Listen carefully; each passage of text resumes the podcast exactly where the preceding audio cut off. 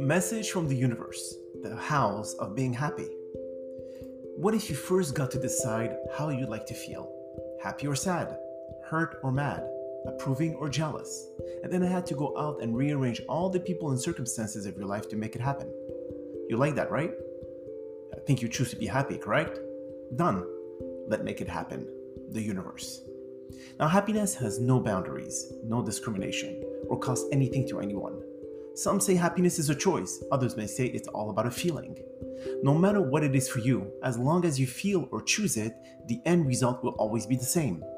You need to see it all works for you, and not for anyone else. You need to figure out your happiness triggers and determine how to access them on a daily basis, no matter how you feel at any given time.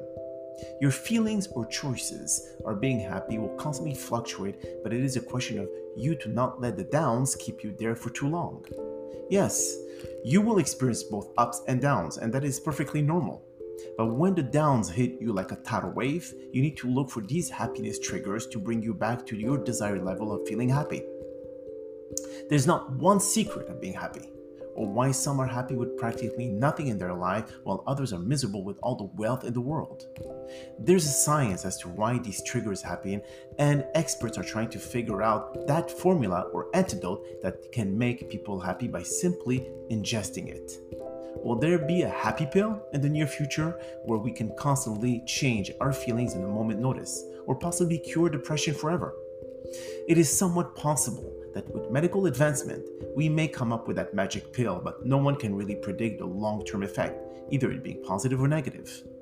Time will tell, but in the meantime, it is really up to you to look for what changes your mood, how can you find ways to call out these happiness triggers when needed, and to constantly focus on your ultimate goals in life.